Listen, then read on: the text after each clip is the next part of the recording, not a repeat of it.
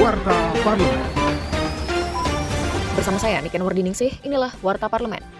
Anggota Komisi 6 DPR RI, Luluk Nur Hamidah, menduga kenaikan harga beras yang tidak terkendali merupakan ulah dari permainan pedagang atau kartel. Ia berharap pemerintah mampu membongkar dan menindak dengan tegas para pelaku kartel beras. Saat ini harga beras medium produksi lokal di pasaran berkisar antara Rp14.000 hingga Rp15.200 per kilogram. Sementara beras premium di kisaran Rp16.500 hingga Rp17.000 per kilogram. Kisaran harga tersebut sudah jauh melampaui harga eceran tertinggi pemerintah.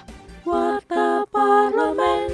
Anggota Komisi 8 DPR RI, Muhammad Hidayat Nur Wahid, meminta KPU menyiapkan pencoblosan di Mekah, Arab Saudi jika pemilu berlangsung dua putaran dan bahwa pemilihan presiden putaran kedua bisa terjadi sudah diantisipasi oleh KPU dengan PKPU-nya nomor 3 tahun 2002 bahwa bila terjadi pemilihan presiden pada putaran kedua maka itu akan diselenggarakan pada tanggal 26 Juni tahun 2024. 26 Juni 2024 pimpinan DPR yang saya hormati itu bertepatan dengan sekitar tanggal 16 Dzulhijjah tahun 1445. Itu artinya adalah jamaah haji Indonesia yang jumlahnya sekitar 247 ribu jamaah haji akan berada di Mekah.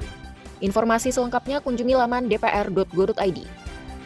Menanggapi 84 anggota Badan Ad Hoc Penyelenggara Pemilu 2024 meninggal dunia dan 4.567 orang sakit, anggota Komisi 2 DPR RI Aminur Rohman menilai perlunya desain ulang sistem pemilu serentak yang melibatkan pemilihan presiden dan pemilihan anggota legislatif. Legislator asal Dapil Jawa Timur II ini menekankan perlunya peninjauan secara menyeluruh sekaligus untuk mengevaluasi pelaksanaan pemilu 2024. Menurutnya pemungutan suara dengan sistem 5 surat suara yang harus dijalankan dalam satu hari perlu ditinjau ditinjau ulang.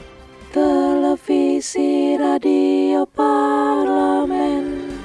Demikian Warta Parlemen, Produksi Televisi dan Radio Parlemen, Biro Pemberitaan Parlemen, Satjen DPR RI.